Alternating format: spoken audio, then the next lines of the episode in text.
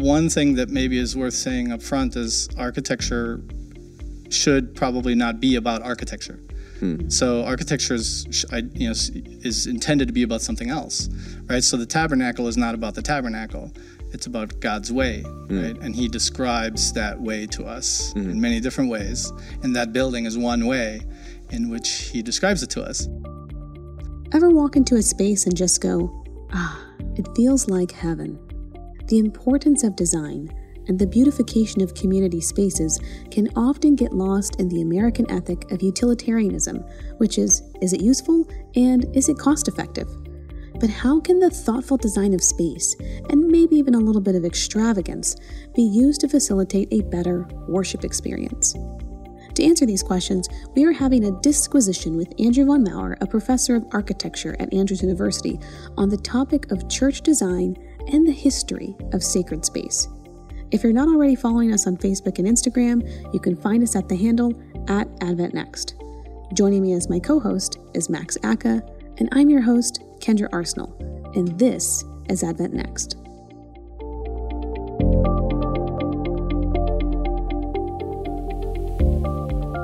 I wasn't really thinking about architecture growing up. Mm. It wasn't something that was on my mind. Um, I grew up in Germany, Mm-hmm. My mother's German, my father's American, and we would go to these old cities, and I, you know, my dad would point to these cathedrals and say, "Look at the cathedral kids," and yeah. you know, so you're kind of growing up with a certain architectural environment, but taking it for granted also. Mm. Um, there was a, I grew up uh, in Germany and ended up going to college in the '90s, which is when there was a high-rise boom in Frankfurt, Germany, which is I grew up near there. Okay. And uh, my mother started thinking about, well, what should this son of mine do with his life? And she knew I liked to draw, so she just sort of suggested architecture. Oh wow! And it wasn't something that I ever had thought about really. But different people grow up differently in their relationship to architecture. So, for example, some people really grew up with maybe a more construction emphasis, and their maybe their parents are builders or something like that. Right. Um, that wasn't my case. My father was uh, from a family where you had to be a lawyer or a doc or a doctor, but he, mm. uh, I think, wanted to be an architect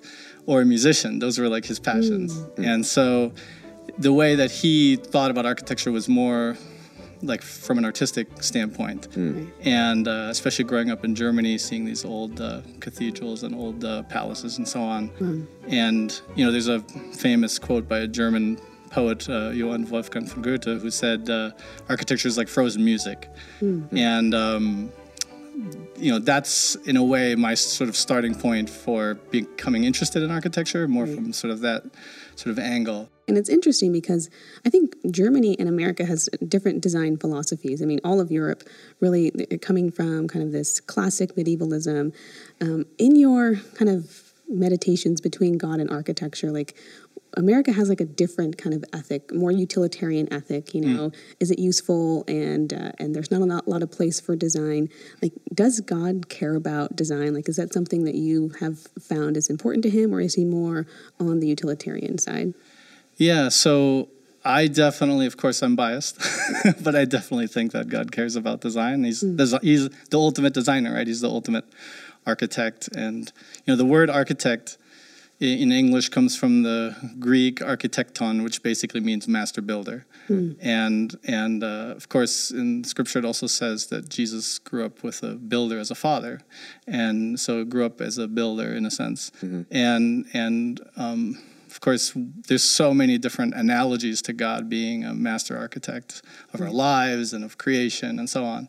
I like to think about uh, the act of creation also of, of Adam and this idea of being able to, you know, God being able to look at the dust, mm. imagining everything about perfect humanity, and then making that first person, right? And and in a way, he's given us an analogous sort of power. We have the ability to look at a piece of dirt, a piece of land, and imagine something, and by His grace, mostly food, making amazing places for people, and right. so uh, for people to thrive in, and so yeah. on. Mm-hmm. And so um, there's a lot of reasons that I think uh, God cares about architecture. Um, you know, His son, He chose His son to grow up as a builder. Yeah. He could have chosen anything. He could have chosen like a shepherd or you know, a priest or somebody, you know, a vintner, a farmer, something like that.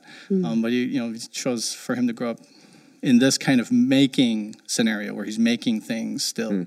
and being a steward of the things that he has to make and the steward of the relationships of the pe- with the people that he has to make things for mm. and um, and at the same time um, of course there's so much evidence for his care about design say in the old testament about the tabernacle yeah. you know and and and his willingness to fill bezalel um, who was the sort of chief artisan of the tabernacle, with the Holy Spirit. And as far as I know, that's the first time in Scripture that somebody is described to be filled with the Holy Spirit. Mm. And, and, and, and he's filled with the Holy Spirit in order to be able to do all of these things and to design the artifacts and to make them and to teach others how to make them and to conceive of them and to make them, you know, obviously co laboring um, with mm. God um, for a particular purpose, of course.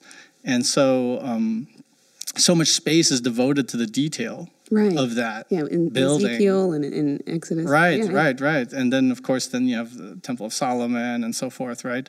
And so um, there's there's just so much about uh, building that seems to matter. And then there's, of course, creation itself. Hmm. And and you know, in Job, it often uses architectural language to describe creation, right? Like hmm. the gates that hold back the mm-hmm. snow or the ice and so on, right? There's right. all these sort this sort of you know the foundations of the earth and, mm. and all these kinds of things. Um, and so he's you know he's the master architect, and, and, and we've been made in his image, and so mm. we have a capacity that's similar, mm. um, and uh, we can put it to use for his glory. It seems to me like the way that you approach your understanding of the beauty of design is that beauty can also be functional. It's not just strictly utilitarianism versus artistry or function versus beauty it's both. Yeah, I think I think he cares about architecture, but but then there's also, um, like for example in Isaiah, where it talks about fasting and what fasting is, mm. and the definition of fasting includes providing shelter for the poor and and includes rebuilding the waste places and us becoming restorers of the breach, mm. and so also uplifting others through what we do as builders, mm. you know, as in terms of providing shelter for those in need or restoring places that have um, deteriorated in some way in our world, and that we can use our gifts as rebuilders, so to speak, and restorers to point to the ultimate restoration. I think. It, go ahead. Oh, uh, yeah. so I was going to say, between the two, I mean, in my mind, I kind of saw two halves of what you were saying there, but like the later bit that you just said was definitely a very I guess you could say, utilitarian rationale behind the value of building and architecture. It's very practical, right? Mm-hmm. You you help people, you put a shelter over someone's head. Yeah. And what I'm wondering to myself is in that earlier part you were talking about beauty and form and design and inspiration and stuff like that. And maybe this is too deep of a question for right now, but like or too vague of a question, I don't know, but I'm wondering from your point of view, as a person who thinks artistically, how do you either assign or interpret meaning from architecture? Because there's all these questions you could ask, like, oh, John Lennon writes a song, Imagine. What's that about? Well, it's some vague notion of peace or something like that. Right. But an instrumental piece that's a little more abstract, how do I how do I abstract meaning from it? So the same goes for something like architecture, like or like the Bible plans. Like, did God have a certain meaning intended? Yeah, for, like yeah. How how do you go about interpreting meaning from structure and shape and form and stuff like that? Right. That's a good question, and uh, it's one of the more complex endeavors. So one thing that maybe is worth saying up front is architecture should probably not be about architecture. Hmm. So architecture is, you know, is intended to be about something else, right? So the tabernacle is not about the tabernacle; it's about God's way, hmm. right? And He describes that way to us hmm. in many different ways, and that building is one way in which He describes it to us, hmm. and and so that meaning is given in a sense to right. us for all, through all kinds of complex ways, and sometimes meaning is assigned directly by God, and sometimes it's we can infer it. Um, and of course, our cultures also assign certain meaning to certain forms and mm. to certain ways of doing things. And so history becomes part of that. And a certain building might have a certain meaning in one place, but a different meaning in another place. Mm. Like, you know, if you think about, for example, um, something a little bit more um, sensitive, like if you think about like a, a, a big white um, classical porch with very tall columns mm. at the end of a tree lined road. If you looked at a building like that in the southern United States, would have a particular meaning to Right. people that's associated often with plantation homes, that is associated with slavery and is associated with certain ways of life. Right. Mm. Um, whereas if you looked at that same exact building in northern Italy, it would have a different meaning Right. because of the different way in which people have decided and chosen to use those buildings. And, mm.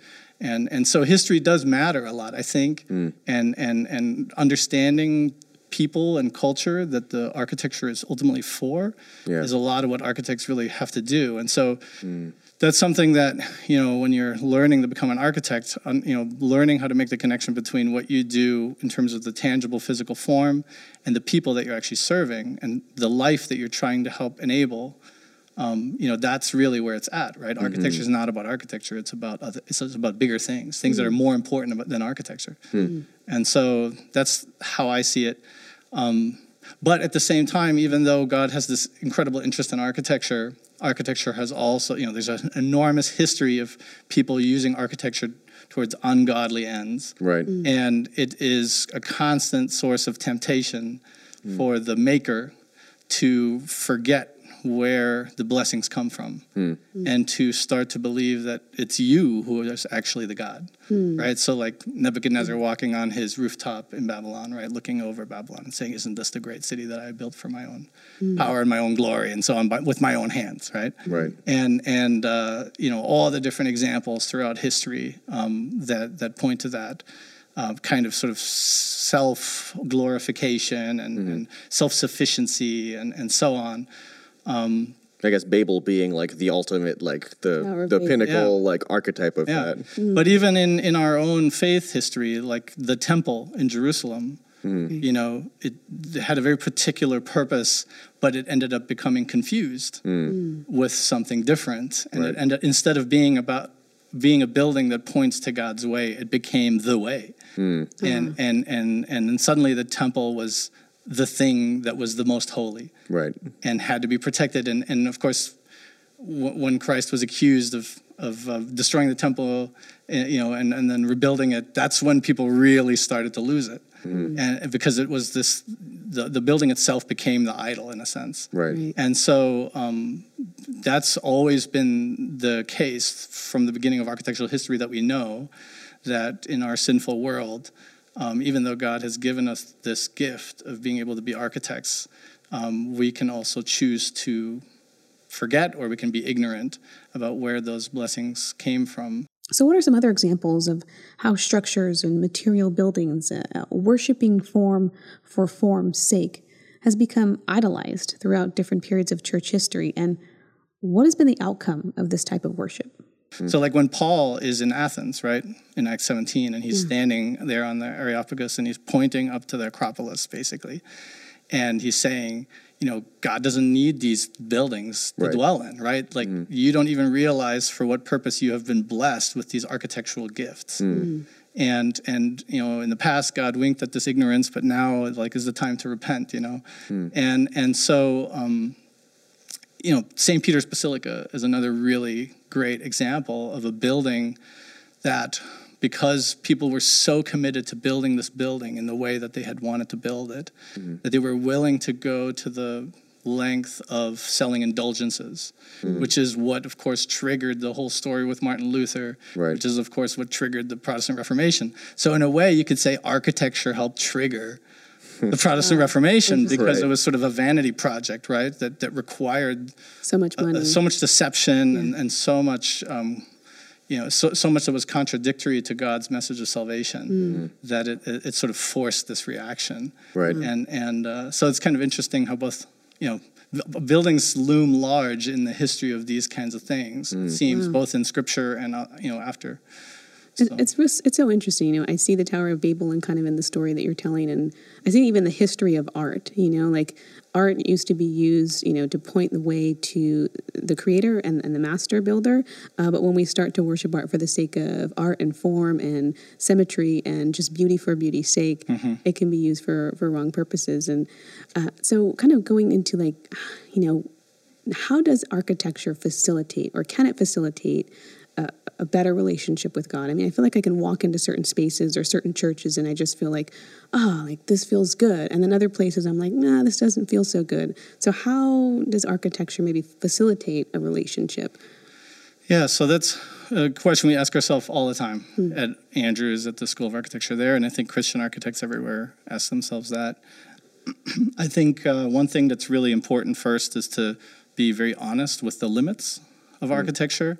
And of course, even within scripture, you have so many examples of people finding salvation in the worst kinds of conditions in prison, you know so right. arguably a prison is one of the worst architectural experience experiences that you can imagine and people find god there mm. and so fundamentally like we have to be honest as architects like architecture is not essential from like a salvation standpoint mm. um, but at the same time architecture has like a certain power um, so you can you can talk about the basics like health and wellness, for example. Mm. Um, so you know, Ellen White talks about certain architectural strategies to make sure people stay awake just while they're worshiping, and that they have fresh air, mm. and that natural light is part of their condition, and that you have meet basic health and safety standards so that people are alert and so that um, in a way you're, you're contributing towards their restoration in a physical sense mm-hmm. right so the environment helps to support our our physical health and wellness our well-being and contributes in that way you know as part of a, the overall restoration efforts that we're interested in mm. um, in order to point to god and so on um, so that's sort of one thing the, another thing is that architecture uh, can enable improved witnessing um, it can be part of the, the sort of process of, of, of witnessing, um, you know, by the way that maybe either buildings look or the way they position you as an individual believer or as a group. So, like for example, here's here's an example. Mm.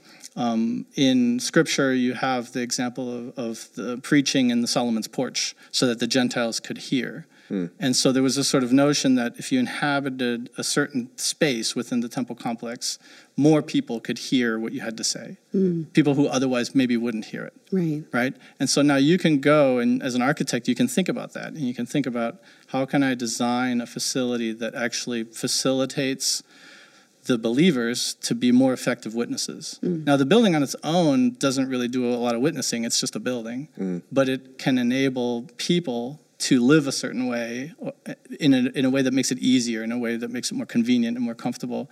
Um, and so I remember one time walking to church in Boston, to Seventh Avenue Church that's in the in the Fenway neighborhood, mm-hmm. and um, they have an old brick church building that doesn't have air conditioning, mm. and, and uh, but they have but it's a very tall ceiling, and so it deals relatively well with the high temperatures. Mm. Um, and uh, very thick masonry walls that also prevents the heat from coming in, you know, too quickly. And so uh, they have these very tall windows. And so they open the windows in the summer to get cross ventilation going, mm. and then you can hear them singing. Mm. Mm. And so what's interesting is you can be a block away from the church and hear worship happening mm. as you're walking to church. Now, for me, as somebody who's going to that church, that's beautiful, but also for people who are just walking by, it's like a testimony. Like mm. it's Sabbath and there's people worshiping on Sabbath. And they're happy. And they're yeah, they're and they're singing. happy, right? There's yeah. joy mm. in the in the air mm. because of the way the building is proximate to the street, the way that the windows are designed, the way that people have chosen to use the building in this way. And so um, these are you know all small things, obviously, mm-hmm. but uh, it's something that you know, as a designer, you can think about all these little things and how they add up mm. to just enabling sort of more effective witnessing. It sounds like your approach to architecture in many ways combines both beauty and function, but more than function, right? It's ministry and service towards others. In terms of you know how it might help you is, and, and you mentioned this earlier, the the verses in Isaiah that have to do with shelter for the poor mm. and that have to do with rebuilding. Um, you know, we do this kind of thing a lot. We try to pursue those kinds of projects a lot with our students, and and you know, it's a you know, if you want to um, grow closer to God, ministry, especially to those who are really in need, is one of the most effective ways mm. for you to grow closer to God. And so we're you know, I'm interested always in how can you use architecture as a discipline to to cultivate faith mm. within your own life by just helping other people. Through, That's cool. So. So there was like a, a shift uh, I'd say probably, you know, during the Protestant Reformation, right, as far as architecture is concerned, you know, we have kind of the medieval uh, European, very ornate, very kind of beautiful structures uh, of, of Catholicism. Um, and then there's kind of this shift to simplicity that happens in, within Protestantism, and, and, it's carried on into the Americas. Yeah. Um, is there like, is there a legitimate reason that that's happened?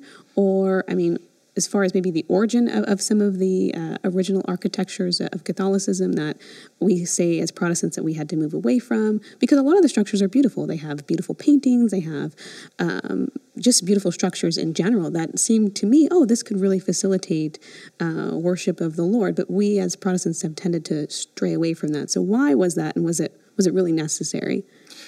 Well, um, so I believe that architecture, to an extent, reflects our values mm. as individuals, but also corporately as communities. And you know, Winston Churchill, for example, he said, "We shape our buildings, and afterwards they shape us." Mm. And there's this kind of back and forth relationship. Mm. And uh, you know, Roman churches were are physical manifestations of Roman theology. Mm. And so In what way? So so for example, if you go into your standard Roman church, like I just took students to Europe and you know going into churches in Rome, you know the state of the dead is understood differently right and so roman churches are in many ways tombs with people who are dead mm. many of whom are to be venerated or to be um, prayed to for intercession and so those buildings are designed for that particular purpose in part mm. um, another example might be the role of the priesthood right and how the church sees itself as an intercessor between you and, and God. And the priest has a particular role both in the ceremonies, ritual, like the Eucharist and so on, um, but also that the building and the whole church as an institution has the keys in a mm. way, right? So quite literally, the keys are on the church often because, you know, the, the papacy claims to have the keys that have, you know, that they were supposedly given. Um, and and so there's a certain theology that go that is behind those buildings, and those buildings are expressions of that theology, and they help to support that theology. Mm. Now they're very powerful, but, you know, and and I would argue that um, it's it's dangerous to deny the power and the beauty of those structures mm. and and how they help to support, you know, the the mission of the Roman Church, um, b- because when you walk into these buildings, I mean, the, the, the skill level that's been put into those buildings mm. and the execution is often impeccable. Yeah. Right. And, and very um, emotional. Mm. Yeah. Know, and very beautiful experiences. And in fact, the entire, not just the building, but the building participates with the music, participates with the incense, the mm-hmm. smell, mm. participates with the ritual movements of what you know what's going on in the in the building, um, and so there's an entire sensory experience um, that is involved there, and so um, you know, and in fact, I would argue that the sensory experience is really emphasized very strongly in, in Roman churches historically. If you think about either like a Gothic church where you walk in, you, you can't help but looking up and almost imagining like you're in some portal to mm. heaven, right? right? It kind of feels like that sometimes. Mm. Um, or the sensory experience of, you know, I, you know, if you go to mass somewhere, like at Notre Dame. Uh, well, now that they had the spire burned down, you can't go there anymore. But right. for a while. But uh, if you go to St. Peter's, for example, and you listen to the choir at St. Peter's in Rome, and and uh, you know even if you're not participating in mass, you get a sense of the glory just by being in the building mm. of that event and what an event that is and how you know it's suggestive of the sort of closeness to God that is implied mm. um, by by that whole sensory experience. And right. so, when the Reformation happened, you know, a lot of the what the Reformation was about was about finding clarity, mm. right? Finding clarity in God's word mm-hmm. and restoring that clarity. Mm. Right? Like, what is the way to God? What is the clear path? How do I connect directly? How do I find salvation? And what is the role of the church in all of this? Mm. And and you know that's what the reformers were really interested in. And so whether you're going through reformation in your own personal life or reformation of a building, you know, in a sense, you can understand why you have to sort of remove all the layers first. Like, mm. what what are all the things that are maybe distracting me from my relationship with God? What are all the things that are keeping me from that direct access or keeping me from having clarity hmm. about what God wants from me? Hmm. And and and what that often means is that you have to remove the idols from your life. You have to remove all those layers that you've built up, you know, in your own life. Sometimes daily hmm. Yeah. usually daily for me. and uh, and and I think a church architecture went through a similar process where where because the buildings were so strongly represent representative of a certain theology that had in a way to be dismantled 1st and, and and and taken apart um, so that clarity could be rediscovered and, and, and reestablished. And so that's why you see, you know, the removal of statues, the removal of sculpture, um, a turn to simplicity. Um, one of the things you see is you start seeing um, people getting rid of stained glass and putting in clear glass so that the light can be bright. Part of that is functional, so you can read your Bible, right? So that it's bright enough to just read before electrical lighting. Um, but uh, part of that is also sort of symbolic of like the clarity that people were seeking, you know, whether it was the Huguenots or Methodists or, or whoever. And so, um, yeah, I think it probably was necessary to go through this this a shift of some kind. Of course, there's you know different individuals and different denominations have different understandings of to what level that shift should take place and Right. and and also um, you know at what point do you remove at what point do you uh, go towards clarity to such an extent that you've removed all of the beauty in the worship experience and it, does it become now just a sort of utilitarian functional um, experience. Um, and so yeah if it- there's going to be debate about that of course too so. I remember hearing um, Jordan Peterson talk about this particular thing that like the ethos that kind of came with Protestantism in America was very pragmatic in how it viewed architecture and deeply suspicious of everything that had come before within Catholicism and like the medieval period. And it was like we lost maybe in North America this sense of like the value of beauty and what that does for us and and just the the handful of ways that that can really like bring a, a people group's identity together or preserve culture or like kind of continuously imbue meaning to a people group over time even if that meaning changes. So i think there's definitely something to be said about maybe what we lack in that area in that conversation Yeah, although I would be careful not to tie that t- directly to like Protestantism. okay So, like for example, one thing I think that's important to just sort of say first is God clearly loves beauty, sure and so um, you know, and that's and he's and he's very interested in beauty being expressed through physical things in this tabernacle and in this temple, for example, in the Old Testament. And so, beauty is something that God is interested in. He's interested in in creation. It's obvious. And so um, there's that. The other thing is, is that in the history of Protestantism, like if you look at Protestant churches in New England, you know, those are often stunning, right beautiful buildings. Now they're a different kind of beauty. They're, you could say maybe they're often simpler. They're maybe, you know, some people say that they're more pure in some way. You know, a lot of times, like in New England, they're often white, and so there's this sort of clarity of color to them in a way. You know, that's one way of interpreting that. Sure. Or if you look at like the early Huguenot architecture Right. in France, you know, when they were actually de- developing their own building types, trying to sort of come to grips um, with how do you worship in this sort of Protestant way, and they built these beautiful structures, you know, in 17th century France. Um, then, of course, they were persecuted from France, and they dispersed all over Europe and the world. And some of them went to Sweden and did amazing Scandinavian Protestant architecture in, in Sweden.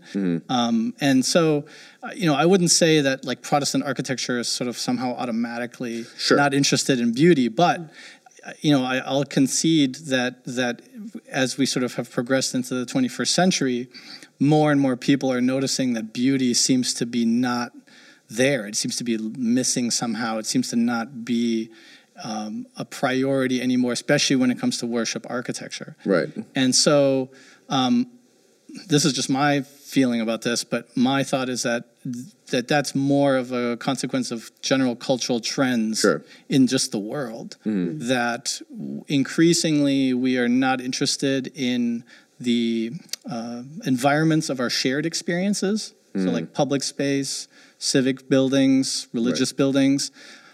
We have no problem investing beauty into our private interiors. Right. I mean, if you look, pick up any interior design magazine or go on Pinterest or you know anywhere on Instagram, I mean, we are really good at beautiful private interiors. Right. We just have we don't we no longer prioritize that level of investment for shared experiences. Mm. And so I think that that's probably more of a consequence of our general sort of cultural trends. Right. You know, with you know increasing disinterest in religion and mm. and and in community and so on. Mm. You know, increasing interest in self, I suppose. Right. You know, and so. Um, so I, I think that, that that's something that's important to say because I wouldn't want to somehow imply that Protestantism automatically is is somehow a less beautiful architecture. Sure, and you, you take a visit to any Anglican church, and that that thesis would be very well um, justified for sure. Well, and even in early Adventist churches, like okay, so if you go to like the first Adventist church in Washington, New Hampshire, right? Like it's a really simple box building, but it's an elegant box. Mm-hmm. It's like a really well tailored box. Right. You know, beautiful proportions, nice little thing. You know, and it was you know, it was a modest building for a rural community, a small rural, rural community. Mm-hmm. Um, if you go to, you know, later Adventist church architecture around the United States, um, like the Dime Tabernacle in Battle Creek. I mean, that was a pretty spectacular Victorian, you know, riot sort of mm. building. It was like a really pretty stunning mm. building, and uh, and so. Um, you know, for Ellen White, for example, she, you know, she really cautions us to not um, present our faith as something that is gloomy. Right. And she really emphasizes the need for joy mm. to be a part of our expression of faith and and when it comes to like the way we dress we're supposed to be you know neat and and and well put together but not ostentatious right but but still express joy in the way we the way, way we live and so mm-hmm. and so she says similar things about uh, the interiors of, of churches for example and that that in cheerful rooms the need for cheerful rooms mm-hmm. um, in our institutions mm-hmm. and so um, joy is part of the beauty experience. And, and, so if you if you if you start to wander too far into you know sort of utilitarian sort of dimension that can be lost hmm. and and so then you have to ask yourself like is that a good idea is that the best way for us to be stewards of our resources is if our buildings don't express joy hmm. in any kind of way um, if we can afford to make them express joy if we're willing to invest joy into our own private homes but not into our church buildings hmm. so that's that's kind of a a thing to think about. Well, I thoroughly enjoyed this conversation on the history of sacred space and the theology that is often behind the designs. I look forward to continuing our conversation with Andrew von Maur next week as we look at some of the more modern applications of what we talked about today. If you are not already following us on Instagram and Facebook, you can find us at the handle at AdventNext. And if you have any personal questions of your own that you'd like for us to address, please feel free to write us at our website adventnext.com. Thanks again to our guest, Andrew Von Maur, and thanks again to the Adventist Learning Community for making this program possible. Once again, I'm your host, Kendra Arsenault. See you next week.